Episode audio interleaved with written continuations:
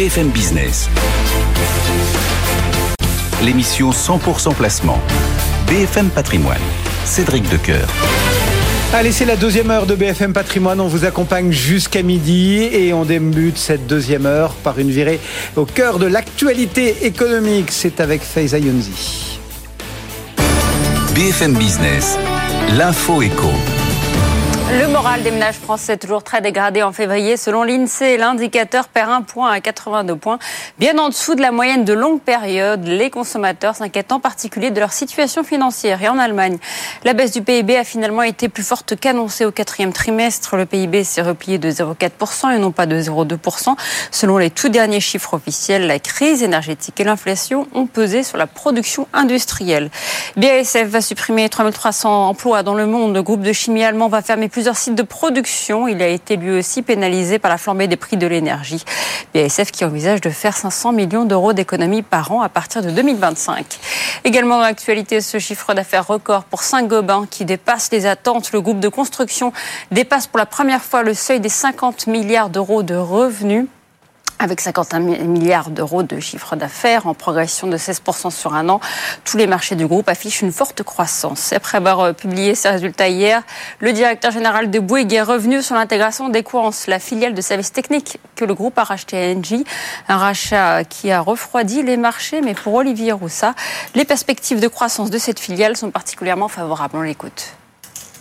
Vous prenez par exemple le cas des voitures électriques. Il faut modifier les réseaux électriques et créer des réseaux de, de prise pour pouvoir charger les véhicules. Ça, ce sont des activités que sait faire euh, Equance. Vous avez tout ce qui va se trouver maintenant. On est en train de réindustrialiser l'Europe après les sujets de Covid. On a une très forte activité de data center qui correspond tout à fait à la mutation digitale qu'on est en train de connaître. Globalement, tous les marchés sur lesquels intervient Equance sont des marchés dont la croissance pour les 15 prochaines années est entre 4 et 6 Olivier Roussat, donc le directeur général de Bouygues, qui était l'invité ce matin de Good Morning Business. IAG, la maison mère de British Airways et Iberia, renoue avec les bénéfices en 2022. Le groupe aérien britannique affiche un bénéfice net à 430 millions d'euros euh, contre une perte de quasiment 3 milliards l'année d'avant. Nouveau coup dur pour Boeing. Le constructeur américain suspend de nouveau ses livraisons de 787 Dreamliner pour un problème de fuselage.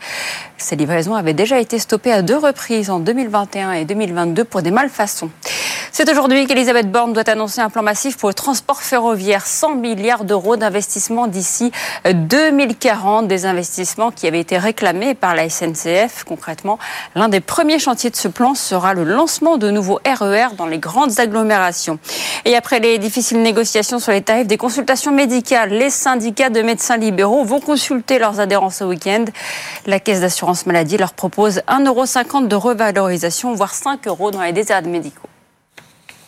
Merci beaucoup Faiza, Faiza Younzi, chaque heure pour prendre le pouls de cette actualité économique. Et nous, tout de suite, on se connecte au marché action. BFM Patrimoine, l'émission 100% placement sur BFM Business. En rejoignant Odo BHF et Michael Jacobi qui nous attend au cœur de la salle de marché. Bonjour Michael. Bonjour. Merci d'être au rendez-vous. Euh, bon, euh, on terminerait la semaine un peu mieux qu'on ne l'a commencé? Alors en tous les cas, euh, l'idée en est là à l'heure à laquelle on parle. En revanche, ça risque de tanguer un tout petit peu cet après-midi car on attend les, à 14h30 les chiffres de l'inflation aux États-Unis.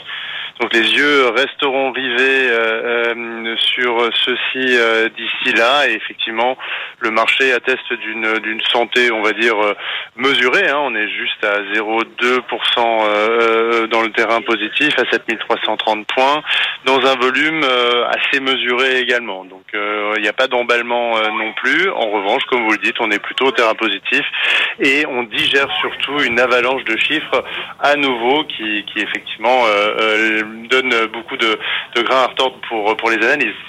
Voilà donc le, sentiment qui se dégage euh, sur la table de marché d'Odo BHF. Après, il y a quelques dossiers que l'on regarde ce matin, notamment Saint-Gobain. Tout à fait. Donc les, les chiffres sont, euh, sont stellaires, hein, euh, faut, faut le dire. Saint-Gobain a effectivement euh, publié un, un, quatrième trimestre bien au-dessus du, du, consensus, qui a déjà été assez assez relevé. On est face à une jolie visibilité pour le groupe, avec une bonne surprise sur le cash flow et un, un rachat d'actions de 400 millions d'euros, qui fera plaisir aux actionnaires. Donc effectivement, Saint-Gobain aujourd'hui montre une éclatante santé à plus 5,5%. Deuxième plus forte hausse du CAC, Alstom. Oui, alors euh, Alstom bénéficie euh, du plan ferroviaire euh, qui donc a été communiqué par Matignon aujourd'hui avec une ambition du gouvernement de consacrer plus de 100 milliards d'euros d'investissement dans le transport ferroviaire d'ici 2040. Donc les les joueurs de, de, ce secteur vont vont en bénéficier. Donc c'est un plan néanmoins sur 15 ans. Donc le, le, retour sur investissement et la visibilité dans les chiffres, notamment d'une Alstom, c'est pas immédiat Alstom bénéficie euh, d'une autre petite nouvelle euh, où on attendrait un contrat signé euh, avec la ville de Québec pour Alstom. Donc quelques quelques bonnes nouvelles qui propulsent le titre aujourd'hui à plus de 3%, de 2,90 exactement à l'heure à laquelle on parle. Bon, on a vu deux gens qui rient, il y a un gens qui pleure, c'est Valéo. Oui, alors effectivement, ça c'est plutôt la déception. Hein. Valeo a publié également des chiffres aujourd'hui. Alors c'est pas tant euh, euh, négatif sur les chiffres du quatrième trimestre, on est plutôt en ligne ou légèrement en dessous, mais effectivement on a euh, un consensus qui va devoir revoir à la baisse ses estimations pour l'année pleine et probablement aussi l'année à venir. Donc on est face à, une prise de bénéfice aujourd'hui sur le titre Valeo qui est en terrain négatif à 20 euros à moins 4,84%. Michael Jacobi qui nous accompagnait ce matin depuis la salle de marché d'Odo BHF. Bonne fin de séance sur euh, le marché et bonne fin de semaine, Michael. Le CAC donc qui grignote 0,16%, 7328 points. Tiens, on va discuter dans Regard croisé de toutes ces thématiques qui euh, forgent la tendance des marchés. BFM Business, BFM Patrimoine, Regard croisé. Regard croisé qui accueille ce matin Sandrine Covin. Bonjour Sandrine. Bonjour Cédric. Pour OTA Capital et Rachid Medjoui. Bonjour Rachid. Bonjour Cédric. Pour Louvre Banque Privée.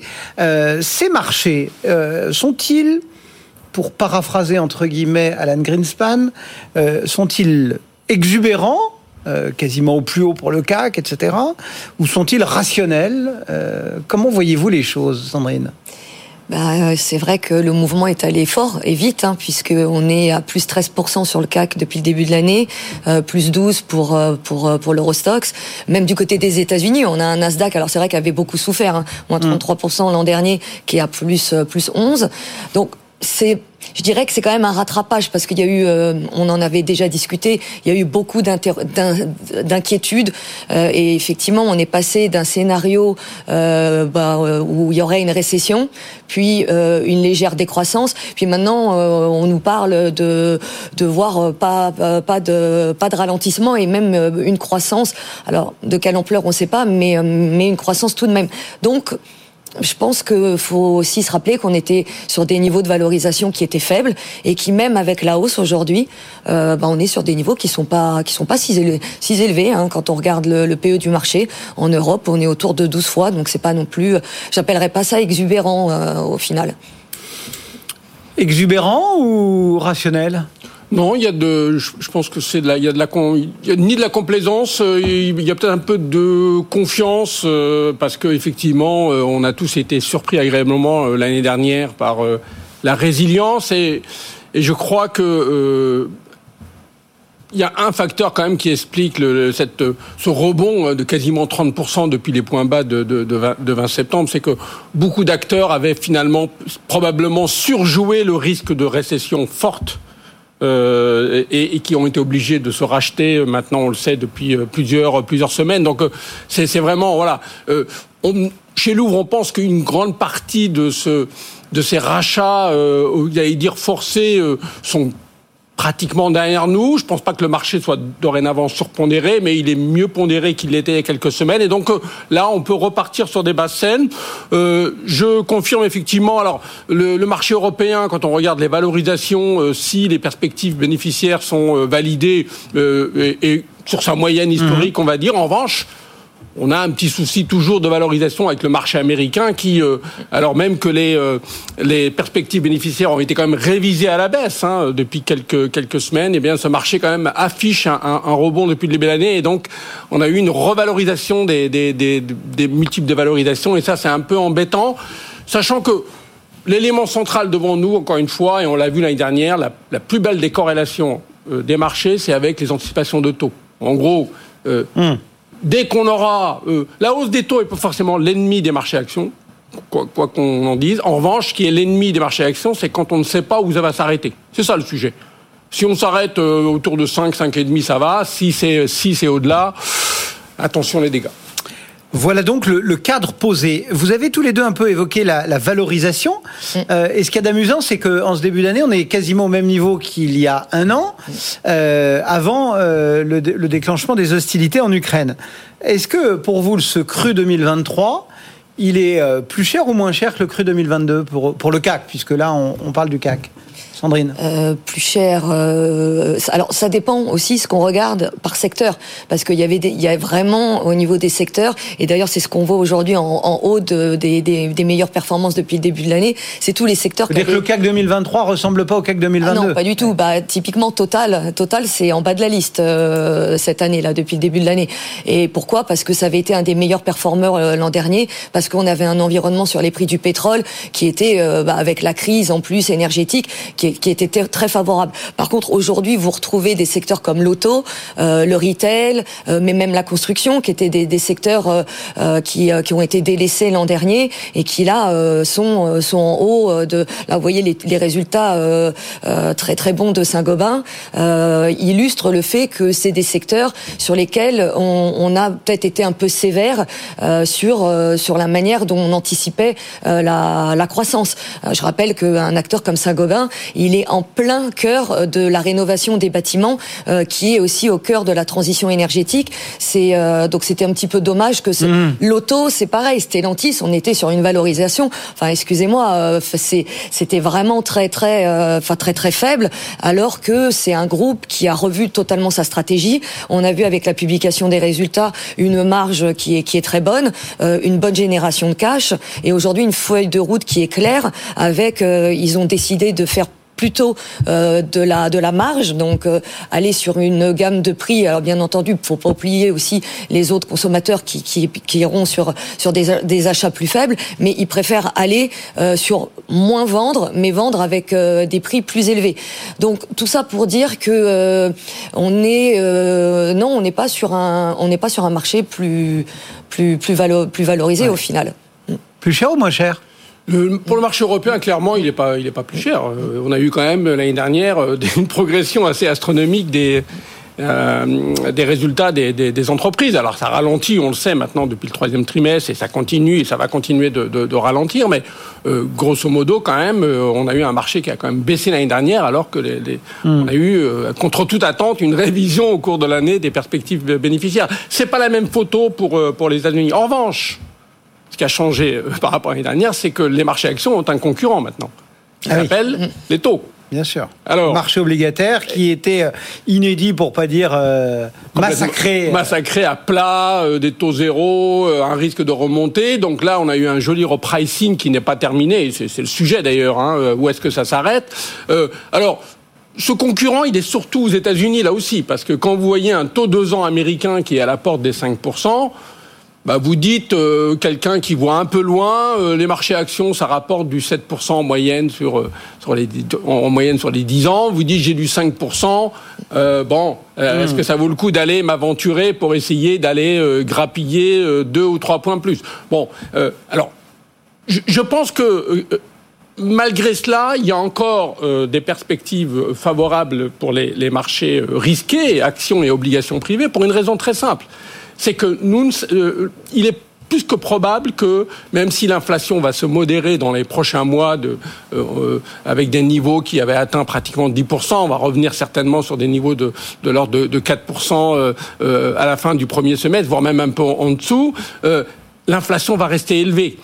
Et donc, ce monde de croissance résistance avec une inflation durablement élevée pour un certain nombre de raisons structurelles, c'est ça, ça vous amène pas à aller acheter du taux, vaut mieux aller acheter des, des, des actifs qui vous protègent contre l'inflation, dont les actions. Justement, ces questions d'inflation, on a l'impression que, ok, oui, euh, il y a quelques chiffres qui ont qui tentent à prouver que euh, peut-être les manœuvres des banques centrales commencent à peser leur euh, leur poids, peut-être que effectivement les les chaînes logistiques qui se sont fluidifiées, ça, ça améliore la situation, mais il y a quand même une question autour de leur de cette inflation Est-ce que finalement, elle n'est pas désormais plus forte qu'elle ne l'était avant? Enfin, oui, mais elle n'est pas plus enracinée? Mais justement, la combinaison d'une inflation, alors évidemment pas à 10%, mais autour de 4 avec une croissance, c'est très bon pour les entreprises parce que du coup, elles vendent à des prix plus élevés et puis elles vendent en volume aussi puisqu'il y a de la demande. Donc ça, le marché, euh, le marché, il est content. Hein. C'est la, la, crainte que le marché va avoir, c'est de parce que c'est là, bon, il y a eu le FOMC et effectivement, il va y avoir euh, les, les chiffres du PCE euh, cet après-midi. Euh, on, on, sent que euh, les banquiers centraux sont quand même très autour de, de ces chiffres de l'inflation et que euh, ils martèlent sans arrêt que tant que euh, ils n'auront pas vaincu euh, l'inflation et je rappelle que eux, eux leur objectif c'est 2%. Euh, moi j'y crois pas aux 2% euh, à la fin de l'année. Est-ce qu'ils vont faire des tours de vie supplémentaires qu'on n'aurait pas anticipé? C'est là où ça pourrait devenir dangereux pour hmm. pour pour le marché et puis surtout avec les conséquences que ça aurait sur l'économie derrière. Parce que là, pour l'instant, effectivement, on voit il y a une très bonne résistance de l'emploi aux États-Unis. C'est d'ailleurs euh, ce qui explique que les sociétés américaines ont publié des résultats euh, moins bon que les que les que les européennes et, et, moins bon que les années précédentes parce qu'elles se prennent euh, des hausses de, de coûts salariaux euh, et que ça fait des pressions sur les marges parce qu'elles commencent euh, mine de rien à avoir des difficultés à répercuter les, les, hausses de prix. Donc on voit quand même que euh, le ce que la Fed cherche à faire à calmer la demande est peut-être quand même en train de se de se produire un peu même si on a euh, on a un marché de l'emploi qui est parce qu'il y a des il y a des pénuries sur sur pas mal de secteur et qui fait qu'il reste robuste. Donc euh, voilà, tout ça, ça, ça vient un petit peu alimenter. Euh. Comment vous la voyez la réalité de cette inflation aujourd'hui? Est-ce qu'elle est plus ancrée, plus euh, oui, qu'on ne l'espérait? Parce que tout le monde disait ça va revenir. Enfin, le scénario c'était de revenir sur la, la, base des 2 et quelques pourcents. Aujourd'hui, on en doute quand même, non? Euh, je ne sais pas si on en doute. Vous savez, euh, avant la pandémie, euh, il y avait euh, plein de raisons de penser que nous allions vers plus d'inflation pour des, pour des raisons liées à la démondialisation, liées à la transition écologique et énergétique, liées à la démographie. Donc, bien sûr, personne n'envisageait que l'inflation revienne sur les, 9%, mais on savait que la, la, la période des 0,1% était quasiment révolue. Aujourd'hui, la question c'est on va ralentir, l'inflation va, ralentir. La désinflation est en marche, en particulier aux, États-Unis. Elle est un peu en retard en, Europe. La question, c'est est-ce qu'on va revenir vers en dessous des 3% et aller vers les 2,5 pour le coup, c'est pas certain, et donc c'est là le risque à court terme pour les marchés. C'est pas forcément un risque de moyen terme, mais un risque de court terme, c'est jusqu'où les banquiers centraux vont vouloir absolument assurer euh, l'atterrissage vers les deux et demi? Ou est-ce qu'au contraire, ils vont pas finir par, comme tout le monde, accepter mmh. euh, une, cette fatalité qui est d'une inflation qui va être entre 2 et 3 mais qui sera peut-être plus proche de 3 que de 2 et qui, au fond, n'est pas une mauvaise nouvelle? Simplement, il faut qu'entre-temps que les, les, anticipations de taux se, se, se calent un peu. Mais vous voulez dire qu'il vaut mieux euh, apprendre à vivre, que notre économie, que notre planète euh, apprenne à vivre avec une inflation un petit peu plus importante, plutôt que de risquer que les banques centrales durcissent trop et cassent Mais Clairement oui. Et, et rappelez-vous, avant... Euh ça fait des années qu'on se connaît, et ces dernières années, c'était comment on se sort de la déflation. Oui. C'était le, vœu, on appelait tous euh, le, retour à un peu plus d'inflation. Et je renvoie sur euh, une étude officielle de la Réserve fédérale, alors c'est la Réserve fédérale de Cleveland, dont les économistes ont sorti un papier où clairement ils ont mis sur la table avec un modèle macroéconomique faut-il en gros aller très loin dans les taux, aller au-delà de 6% pour ramener l'inflation à 2%, ou au contraire accepter un peu plus d'inflation pour euh, ne pas casser la croissance. Et le résultat, euh, c'est officiel, hein, c'est sur leur site, c'est euh, évitons d'aller trop loin dans les taux d'intérêt, acceptons peut-être un peu plus d'inflation. Et c'est pour ça que Maîtrisons l'inflation sans casser la croissance. C'est les anticipations qui comptent. Au fond, c'est plus que l'inflation, c'est éviter que les agents économiques, les entreprises, les ménages se calent sur des taux d'inflation pour le coup supérieurs à 3%, qui seraient disruptifs pour l'économie euh, euh, à moyen terme. C'est ça l'essentiel. Oui, c'est ça. Oui. C'est bien résumé, oui. Euh, justement, euh, passons un petit peu euh, au marché action. ces résultats d'entreprise, mm. ça fait plusieurs fois qu'on les évoque et qu'on s'en félicite, etc. Mm. Est-ce que pour vous, ils sont de nature à justement être suffisants pour soutenir la tendance boursière, pour aller un peu plus haut, parce qu'on est quand même mm. quasiment déjà sur nos plus hauts absolus sur le CAC non, non, ça c'est. il y a de quoi Il y a du, de du carburant Il y a, du car... Je dirais qu'il y a du carburant, mais là encore une fois, il faut, faut regarder en fonction des secteurs. Je pense qu'il y a certains secteurs qui ont vraiment, euh, euh, ne serait-ce que par des, des, thématiques de long terme, euh, des croissances qui vont être importantes. Je pense au, secteur des énergies propres d'une manière générale. Quand on voit tout le travail qu'on a à effectuer en infrastructure, de que ce serait ne serait-ce que les bornes de recharge, enfin tout, tout ce qui est lié à l'électrification du, du, du, monde. Euh, je vous parlais tout à l'heure de Saint-Gobain sur euh, tout ce qu'il faut faire au niveau du bâtiment euh, et la santé aussi. Ça, c'est un autre élément. La santé, aujourd'hui, il y a énormément d'investissements à faire au niveau mondial et un pays sur lequel il va, il va falloir se, se poser, c'est, c'est sur la Chine, sur le, sur le système de santé. Donc il y a des, il y a des, il y a des secteurs vraiment où il y a une croissance séculaire sur laquelle, en plus, la santé, on est vraiment sur un secteur défensif et sur lequel on peut aussi avoir de la croissance. Donc c'est ça c'est donc il va falloir regarder quand même au cas par cas dans, dans cet environnement et pas aller euh, les, les, les, valeurs de croissance aujourd'hui elles sont intéressantes à partir du moment où elles sont sur des thématiques euh, comme je parlais donc effectivement de la transition énergétique mais vous avez tout le digital euh, la, la hmm. numérisation enfin tout, tout ça de l'économie c'est et on voit que ce sont des acteurs qui ont des taux de croissance à deux chiffres qui commencent à être rentables et qui génèrent donc du cash et effectivement il n'y a pas de raison que on n'ait pas en encore euh, des, des bonnes surprises. Alors même si on voit quand même que les guidance sont prudentes, euh, hmm. ils prennent beaucoup de pincettes quand même pour nous annoncer 2023, euh, mais on sent pas de catastrophe dans les. Quand on discute avec les sociétés, on les sent plutôt confiantes et ça déroule le, leur, leur, budget et leur, et leur stratégie. C'est lui aussi, Rachid, confiant dans, dans cette composante micro à soutenir les marchés? Oui, alors il y a, comme encore une fois, il y a un moment de vigilance parce que euh, encore une fois, il, il faudrait pas non plus euh, mettre à zéro la probabilité d'une récession dure. Hein. Quand on voit par exemple certains indicateurs de masse monétaire, de crédit, quand on voit le secteur immobilier aux États-Unis, euh, on a la plus belle des plongées depuis 2008. Donc cela appelle... Tout n'est pas rose. Tout n'est pas rose. Euh, simplement, euh, comme d'habitude en économie, il y a des temps de, de, de, de latence et euh, on pourrait être rattrapé par ce scénario de récession un peu dur pour le second semestre 2000, 2023, surtout si jamais on avait le sentiment que les banquiers centraux allaient finalement choisir, quoi qu'il en coûte, pour casser l'inflation. Mais si on évite ce scénario de récession, oui, euh, clairement, euh, devant nous, il y a euh, des perspectives pour les sociétés. Dans un monde où, au fond, vous le disiez tout à l'heure, pas mal de secteurs ont compris qu'il fallait peut-être plutôt gérer la rareté que les volumes. Et ça, bah, on voit bien que dans un certain nombre de secteurs, c'est ce qu'ils ont appliqué. Tant que la demande tient, c'est super profitable. Il faudrait notamment, par exemple, sur l'auto. quand on regarde les résultats de Stellantis. L'auto, l'aviation civile. voilà. Après, ça, ça ne marche que si la demande tient et s'il n'y a pas une guerre des prix qui est déclarée euh, dans, le, dans les secteurs en question. Euh, parlons un tout petit peu juste, il nous reste deux minutes, donc euh, on, ne va pas pouvoir brosser toute cette thématique dans son ensemble, mais en termes de gestion, il y en a pas mal qui commencent à vraiment mettre le, le, pot sur, sur la stratégie de rendement, etc. Oui. C'est quelque chose qui va être incontournable aujourd'hui, d'aller un petit peu moissonner le dividende bah, Dans cet environnement, oui, je confirme. Hein. Et d'ailleurs, Stellantis, c'est un super exemple. Mais il y a plein d'autres sociétés qui, oui, je pense que dans cet environnement effectivement le rendement va être recherché. Et c'est ce que je disais, au cas par cas, aller voir les. Il y a un secteur dont, on n'a pas parlé, c'est le secteur du luxe. bah oui, c'est un secteur sur lequel, avec le retour du marché chinois, on a bien vu que sans la Chine, c'est un secteur qui a très bien tenu. Et là maintenant, euh, avec le, le retour de, du, du, marché chinois, ça va être un secteur. On a vu dans les publications, euh, et je, je crois que c'est LVMH qui expliquait qu'il allait encore avoir des hausses de prix de l'ordre de 20%. Donc vous imaginez un peu hmm. le pricing power qu'il y a chez, chez ces gens-là. Donc, euh, rendement, euh, sociétés sur lesquelles il y a des bilans sains, il y a de la croissance solide, euh, il y a du pricing power.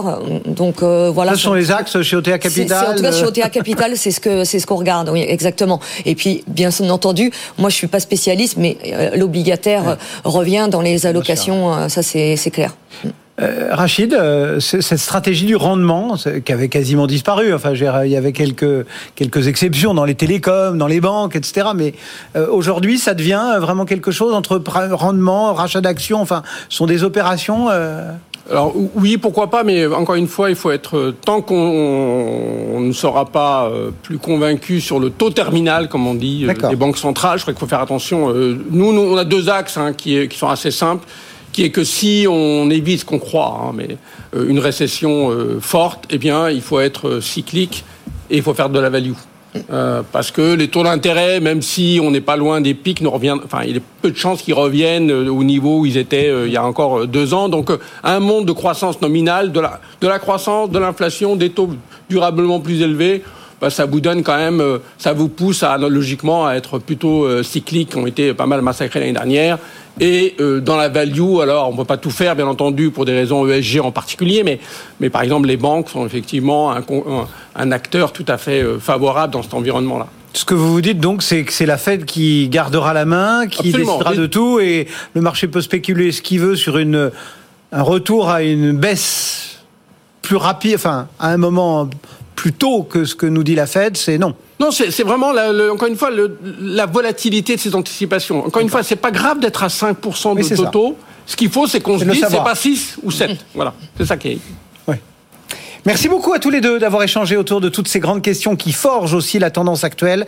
Euh, Sandrine Covin donc pour OTA Capital et Rachid Medjaoui pour Louvre Banque Privée. Dans un instant, on va retrouver euh, un autre trader, c'est Stéphane Sodutey qui euh, depuis Technibourse eh bien, suit pour nous la séance du jour et qui va nous dire un petit peu ce qu'il faut en penser. Le CAC 40 qui grignote toujours un petit peu de terrain, plus 0,1%. C'est vrai que la tendance s'est un peu émoussée depuis l'ouverture. À tout de suite.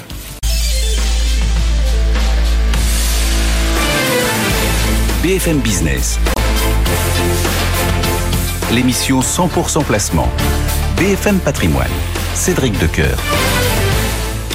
Dernière demi-heure de BFM Patrimoine, on vous accompagne jusqu'à midi pour vous donner un maximum de conseils et chaque demi-heure débute par une virée sur les marchés et à 11h30 ce sont les considérations techniques et graphiques qui nous intéressent. On file chez Technibourse retrouver Stéphane Sodutey. Merci d'être euh, là à nos côtés euh, comme tous les vendredis matins Stéphane. Ce CAC 40 qui a un petit peu perdu d'enthousiasme, non? Oui, on le doit en fait à la faiblesse des, futurs américains. Depuis 8 heures, en fait, euh, les futurs américains ne font que baisser. Alors pas dans des proportions très importantes, mais c'est un délitement euh, long et, progressif. Donc euh, bah, finalement, nous aussi, on, suit un petit peu cette voie-là. On a du mal à, tenir les, les 7330 points. Comme je vous le disais tout à l'heure, on peut glisser hein, jusqu'à 7300, 7280 sans pour autant qu'il y ait vraiment du mal dans cette tendance hein, qui qui est quand même très très résiliente hein, depuis de nombreuses semaines maintenant. Euh, il serait intéressant de voir l'indice des prix à la consommation des ménages. Hein, c'est la statistique euh, la plus importante de la journée à 14h30.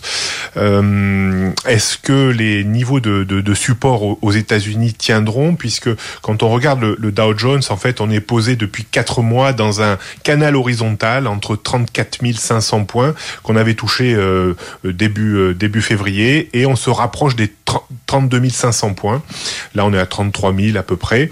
Donc on a 500 points de, marge encore sur le, Dow Jones. Est-ce qu'on aura un rebond de nouveau euh, sur ce range? C'est tout à fait possible. C'est un petit peu le, même scénario euh, sur le Nasdaq 100. On a un gros niveau de, de support vers les 12 000 points et on, 12 000 points, 11 800, 12 000 points, c'est la zone qu'il faudra éviter de, de casser. Mais c'est vrai que si on avait un, rebond sur ces zones, eh bien, on pourrait peut-être espérer de nouveau un, CAC 40 beaucoup plus fringant et pourquoi pas au-dessus euh, de ces points hauts historiques, au-dessus des 7380, 7400 points, parce qu'il faut quand même dire que cette résilience est, est, est, assez extraordinaire par rapport à la, à la dégradation depuis une quinzaine de jours des marchés, euh, des marchés américains.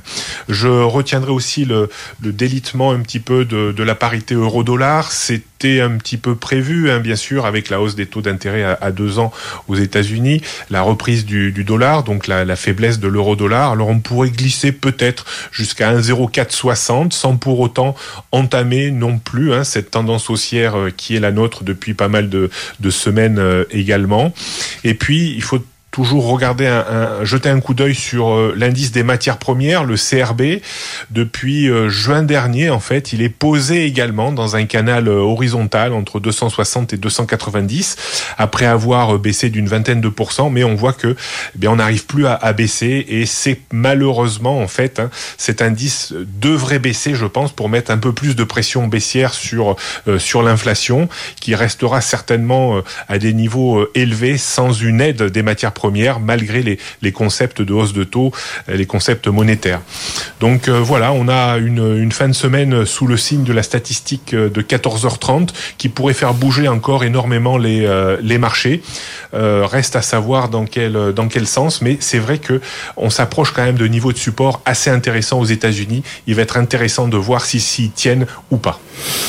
Et ça explique donc cette euh, lente glissade de l'indice CAC euh, presque régulière.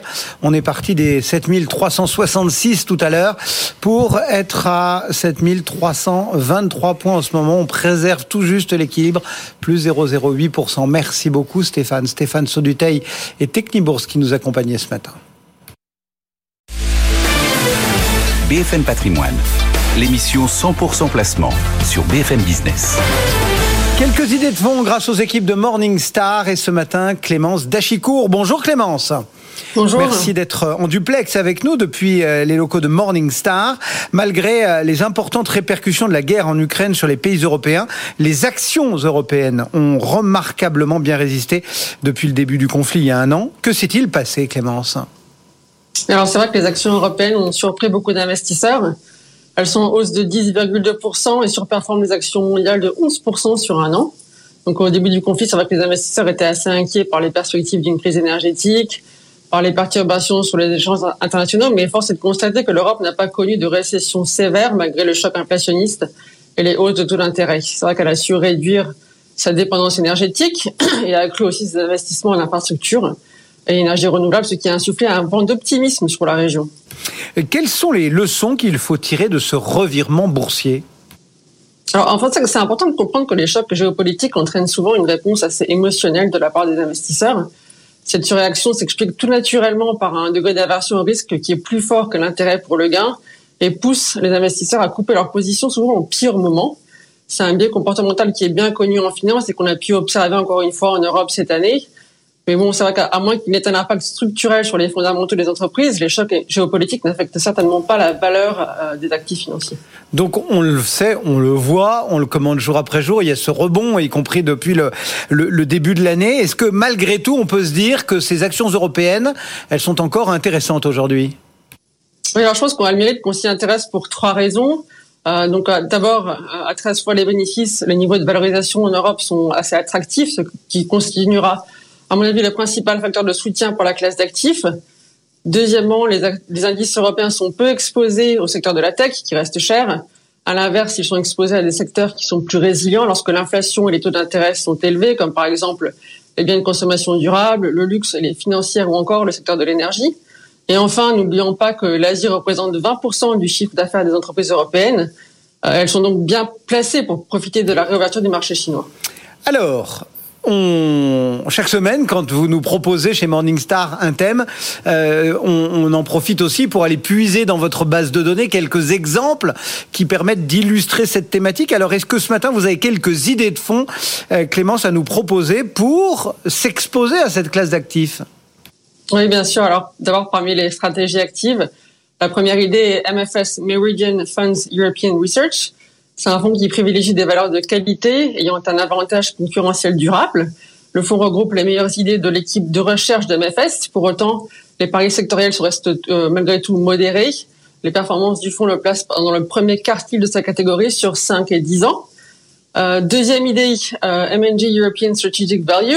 Euh, et le fonds suit une approche value, puisque les gérants se concentrent avant tout sur les, les valeurs qui ont un ratio court sur actifs net comptable qui est plus faible que la moyenne du secteur.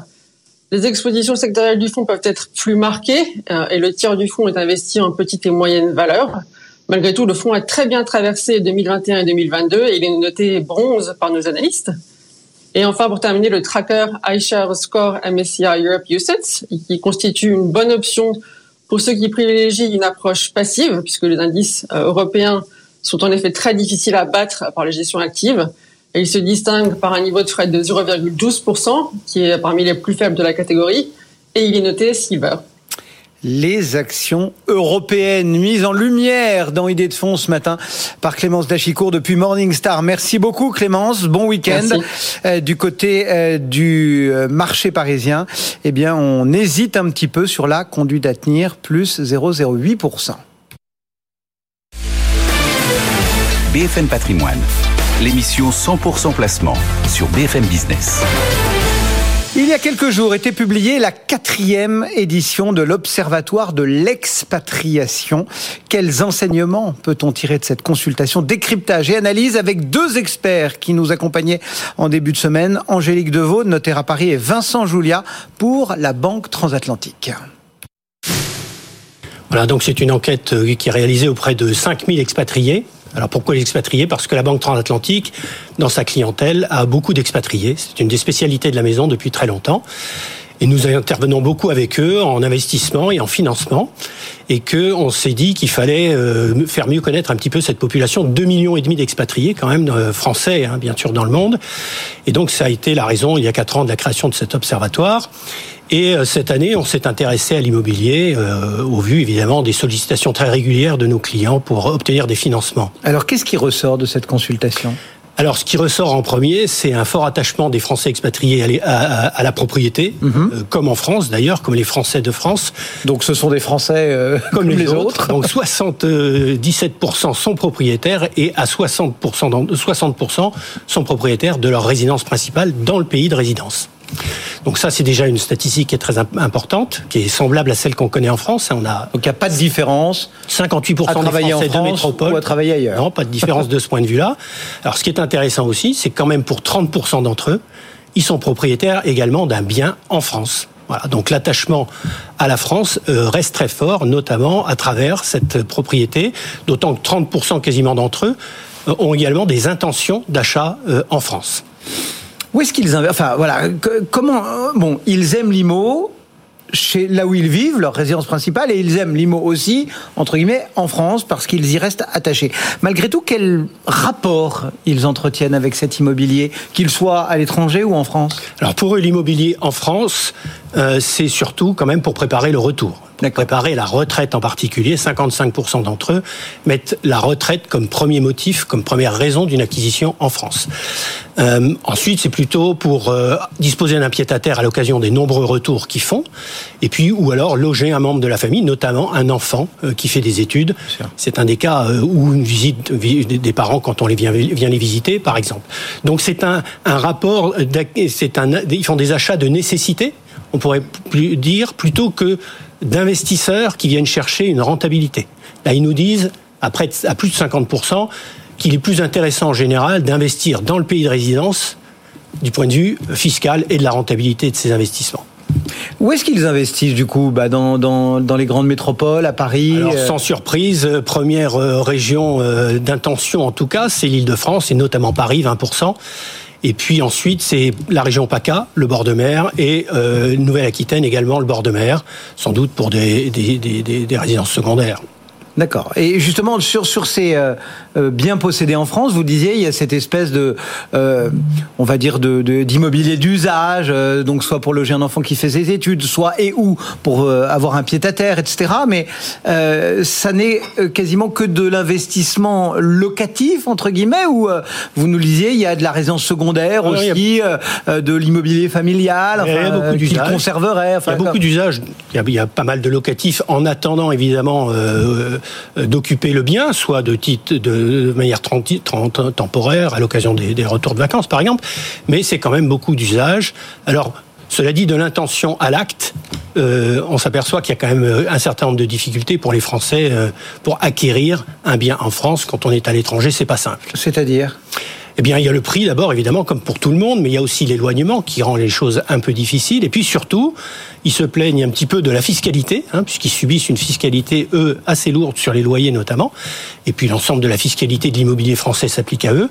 Et ils trouvent aussi beaucoup de difficultés à obtenir du crédit. Parce que les banques répondent pas présents alors si, les banques répondent présent, mais c'est nettement plus difficile pour une banque française d'estimer la capacité de remboursement d'un Français, d'un emprunteur qui réside à l'étranger.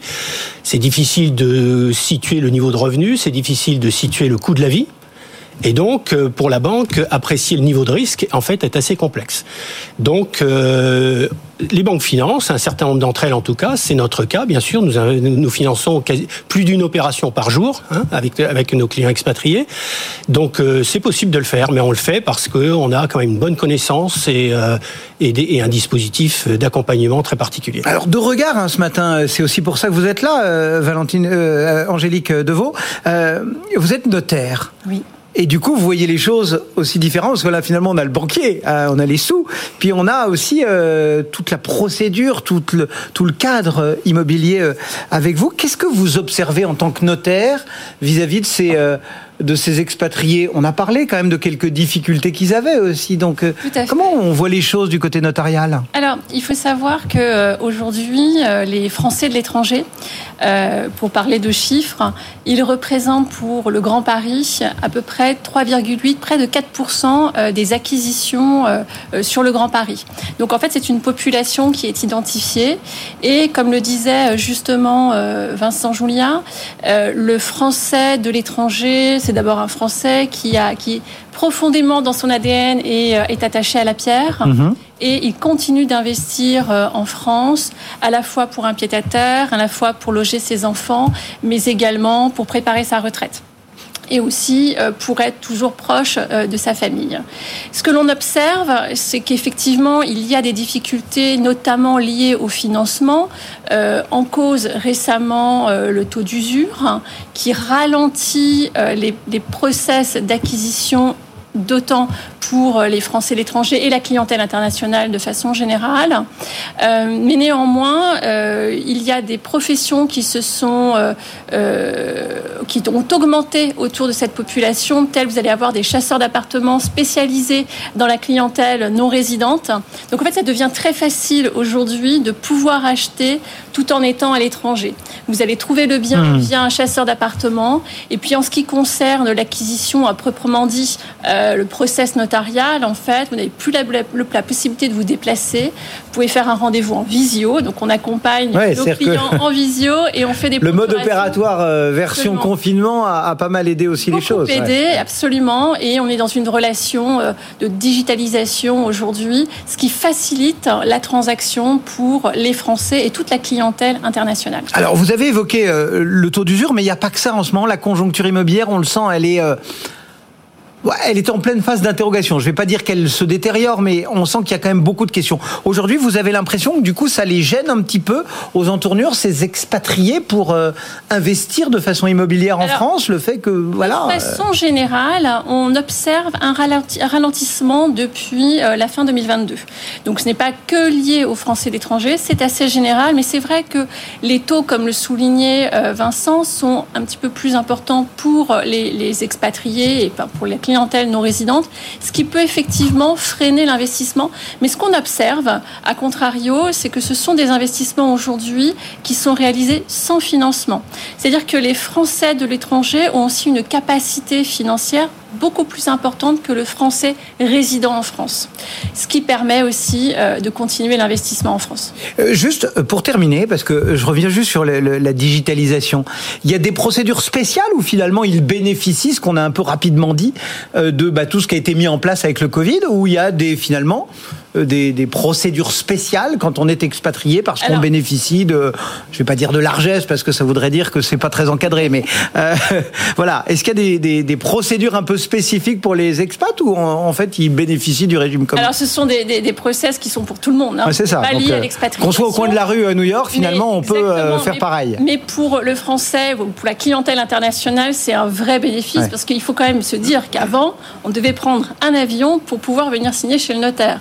Euh, notamment pour signer des, actes, euh, des financements euh, authentiques, etc. Donc vous n'aviez plus le choix, notamment compte tenu du fait que les consulats ont fermé leur hmm. section notariale en 2019. Vincent, c'est pareil chez vous. On, voit pas son, donc on voit pas son notaire, on voit pas son appart, on voit pas son banquier? Ah, on fait on fait beaucoup de choses à distance. Effectivement, on peut tout à fait contracter un emprunt, mais d'une façon générale, il faut, hein. il faut, avoir des intermédiaires de confiance avec lesquels on est déjà en confiance. Vincent Julia pour Banque Transatlantique et Angélique Deveau, notaire à Paris, qui euh, nous éclairait sur euh, ces expatriés et leur passion immobilière. BFM Business, BFM Patrimoine, les réponses aux questions. Et c'est Sarah Thirion ce matin qui répond à toutes vos questions. N'hésitez pas à nous écrire BFM Patrimoine at bfmbusiness.fr. Prête Sarah? Tout à fait, bonjour pour Tipeee iCap. C'est Benjamin qui vous écrit. Il voudrait savoir si vous croyez à la reprise en Chine et surtout que vous lui donniez quelques pistes pour jouer cette reprise, si tel est le cas. Je crois en cette reprise en Chine. Euh, je rappelle, à toute fin utile, que euh, la croissance du PIB en Chine a été de 3% en 2022. 3% quand tout est fermé, c'est extraordinaire. Euh, donc, euh, vous voulez dire que nous on fait 3 quand tout est hyper quand tout ouvert, va bien, quand tout est, quand toutes les planètes sont alignées. Donc en fait, depuis le mi-novembre, la Chine a décidé de faire un revirement à 360 et de tout réouvrir. On va atteindre, je pense, une immunité collective dans le courant du deuxième trimestre. Et donc, le consensus de tabler euh, sur 5% de croissance du PIB cette année, mais ça pourrait être encore mieux. Euh, je rappelle quand même qu'en 2021, euh, année où ça s'était un tout petit peu détendu sur le front sanitaire, ils avaient quand même sorti 8% de croissance du PIB. Donc, on peut très facilement avoir 5% de croissance du PIB cette année en Chine, d'autant plus que finalement, la Banque centrale reste hyper accommodante, essaie de soutenir la demande intérieure, a essayé de soutenir son secteur immobilier. On sait que la promotion immobilière a connu quand même des déboires euh, assez lourds, euh, et que je rappelle, ils ont comme ils ont relâché en fait la pression, la répression sur les entreprises technologiques. Et ça, ça va aider euh, l'emploi et notamment l'emploi des jeunes, et ça va donc aider la consommation, d'autant plus que les Chinois ont épargné pendant trois ans, et que quand on sort de trois ans de privation totale, on a quand même très hmm. très envie de se lâcher. Donc pour jouer cette reprise en Chine, euh, évidemment, ils font penser au mining. On en parlait tout à l'heure, puisque la Chine, c'est 50% euh, de la demande mondiale. Tout ce qui est matières premières, matières premières, exactement. Euh, il faut penser au oil parce que c'est toujours 15% euh, de la demande mondiale, la Chine, euh, et que ça va contribuer effectivement à la croissance économique mondiale. Il faut évidemment penser aux cycliques, mais j'extrairais des cycliques la construction, parce qu'on va souffrir sur la partie construction neuve, notamment en Europe et aux États-Unis. Euh, évidemment le luxe, euh, voilà, On parce qu'ils vont avoir très envie euh, de se refaire plaisir. Euh, tout ce qui est travel and leisure, tout ce qui est travel retail. Et puis après, il faut rentrer dans le cœur des dossiers et voir ceux qui ont des grosses expositions locales. Je pense à JC Deco, euh, qui en plus évolue sur une structure de coûts hyper fixe. Donc si ça mhm. chante un peu euh, sur euh, le chiffre d'affaires en Chine, ça peut être sympa. je pense à Rémi Cointreau, Mersenne, Schneider. ça pourrait être L'Oréal. donc on a quand même pas mal d'exemples. Euh, Seb, euh, qui a d'ailleurs pas mal profité de cette euh, reprise en Chine, en tout cas d'un point de vue boursier. voilà, tout un tas d'exemples de sociétés qui illustrent bien cette reprise en Chine. Allons un peu plus loin que, que Benjamin ne le voulait peut-être, mais vous ne redoutez pas un contre-coup inflationniste? Enfin, c'est-à-dire que effectivement, on se réjouit en disant ouais, ça va nous rapporter de la puissance, etc. Oui, enfin si, hop, tout ce qui est, vous le disiez, minerais, pétrole, ça peut tirer aussi les prix vers le haut, et donc Exactement. Ça va abonder cette croissance en Chine, elle va abonder à l'inflation et donc devenir pénalisante. Et donc à ce moment-là, il faut faire le tri dans les secteurs et les, groupes que je vous ai cités sur les entreprises qui ont du pricing power. Le luxe, aucun problème. Voilà donc, Benjamin, quelques idées à avoir sur cette thématique chinoise. Question de Sophie. Kering a du potentiel de revalorisation par rapport à ses pairs. Ça, c'est ce que pense Sophie et elle voudrait savoir si vous partagez son analyse. Ben non. Non. Euh, voilà, fin de, la, fin de la réponse. Tant pis, Sophie. Euh, je pense que Sophie fait référence en fait à la décote euh, de Kering par rapport à ses pairs. elle est aujourd'hui de 20% et en fait, elle est sur ses niveaux historiques de décote. Pourquoi est-ce qu'il y a une décote historique sur Kering? Parce que c'est un groupe qui est complètement polarisé sur ce qu'on appelle le soft luxury et donc n'est pas exposé au hard luxury. Ça, c'est la première partie, la première raison de cette décote. La deuxième raison, c'est que le groupe est beaucoup trop dépendant à une marque qui s'appelle Gucci, euh, qui est prépondérante dans son mix de chiffre d'affaires et de résultats opérationnels à plus de 60% de son résultat opérationnel. Euh, la deuxième raison qui a justifié la décote de Kering par rapport à ses pairs, ce sont des performances qui ces dernières années, et notamment 21 et 22 chez Gucci, qui ont été en deçà des standards de ce qu'ont pu délivrer des LVMH ou des Hermès sur la partie mode et maroquinerie. Euh, donc euh, voilà euh, la raison. Et l'autre raison, c'était évidemment l'exposition de Gucci en Chine qui représentait 30% hmm. du chiffre d'affaires. Donc on est soulagé sur la Chine, ça va se réouvrir, réouvrir, pardon, et bien, et c'est super.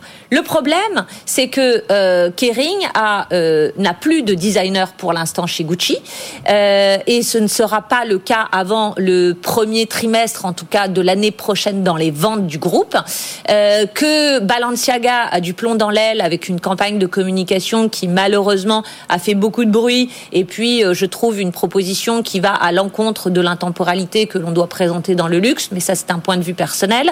Euh, voilà. Donc, le groupe a promis euh, d'abord un nouveau designer qui va présenter sa première collection chez Gucci en T4 de cette année et donc en boutique au T1 de l'année prochaine. Le groupe a promis plus d'intemporalité chez Balenciaga et bien sûr va bénéficier de la reprise en Chine. Mais je dirais la reprise en Chine, elle vaut pour tout le monde. bien sûr. Or, j'ai l'impression quand même que Kering a pris un pari excessivement risqué euh, en choisissant des Sorno, euh, donc ce nouveau designer pour Gucci. D'abord parce que personne ne le connaît vraiment, à part euh, dans les arcanes de l'industrie du luxe. Il n'a jamais été le directeur artistique d'aucune maison.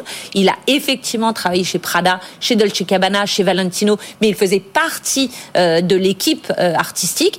Et donc confier les rênes d'une marque aussi importante dans le mix de ce groupe à, un, inconnu, c'est quand même très risqué. De toute façon, euh, on n'en saura rien avant la présentation de sa première collection et on doit supporter tout un exercice 2023 pendant lequel on a une déshérence artistique sur Gucci euh, et pendant année pendant laquelle le groupe va continuer d'insuffler des efforts marketing autour de cette marque.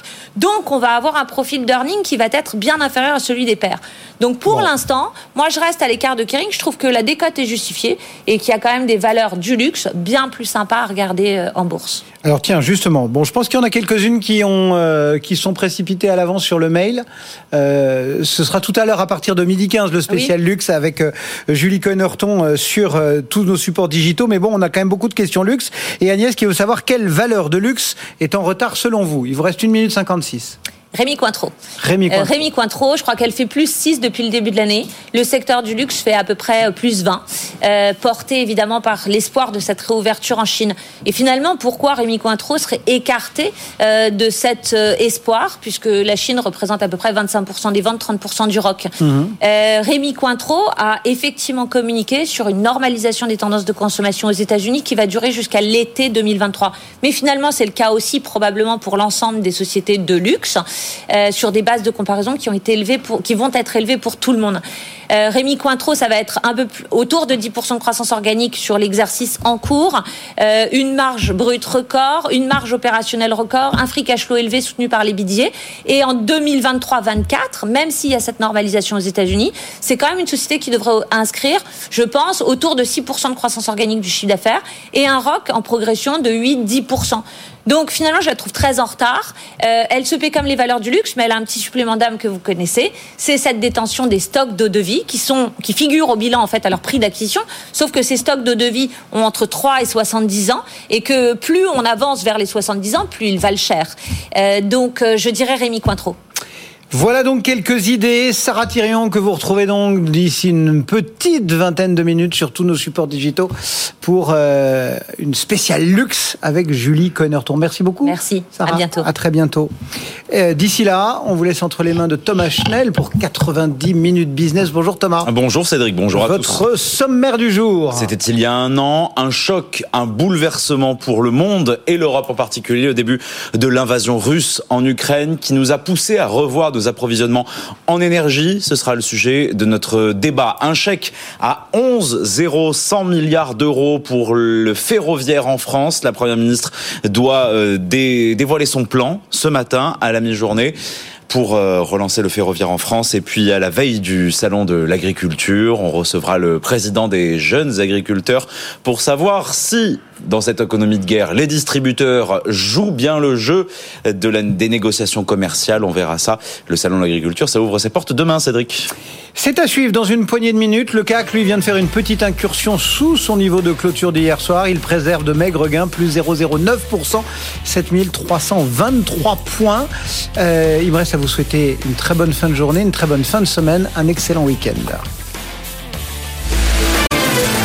BFM Patrimoine, l'émission 100% placement sur BFM Business.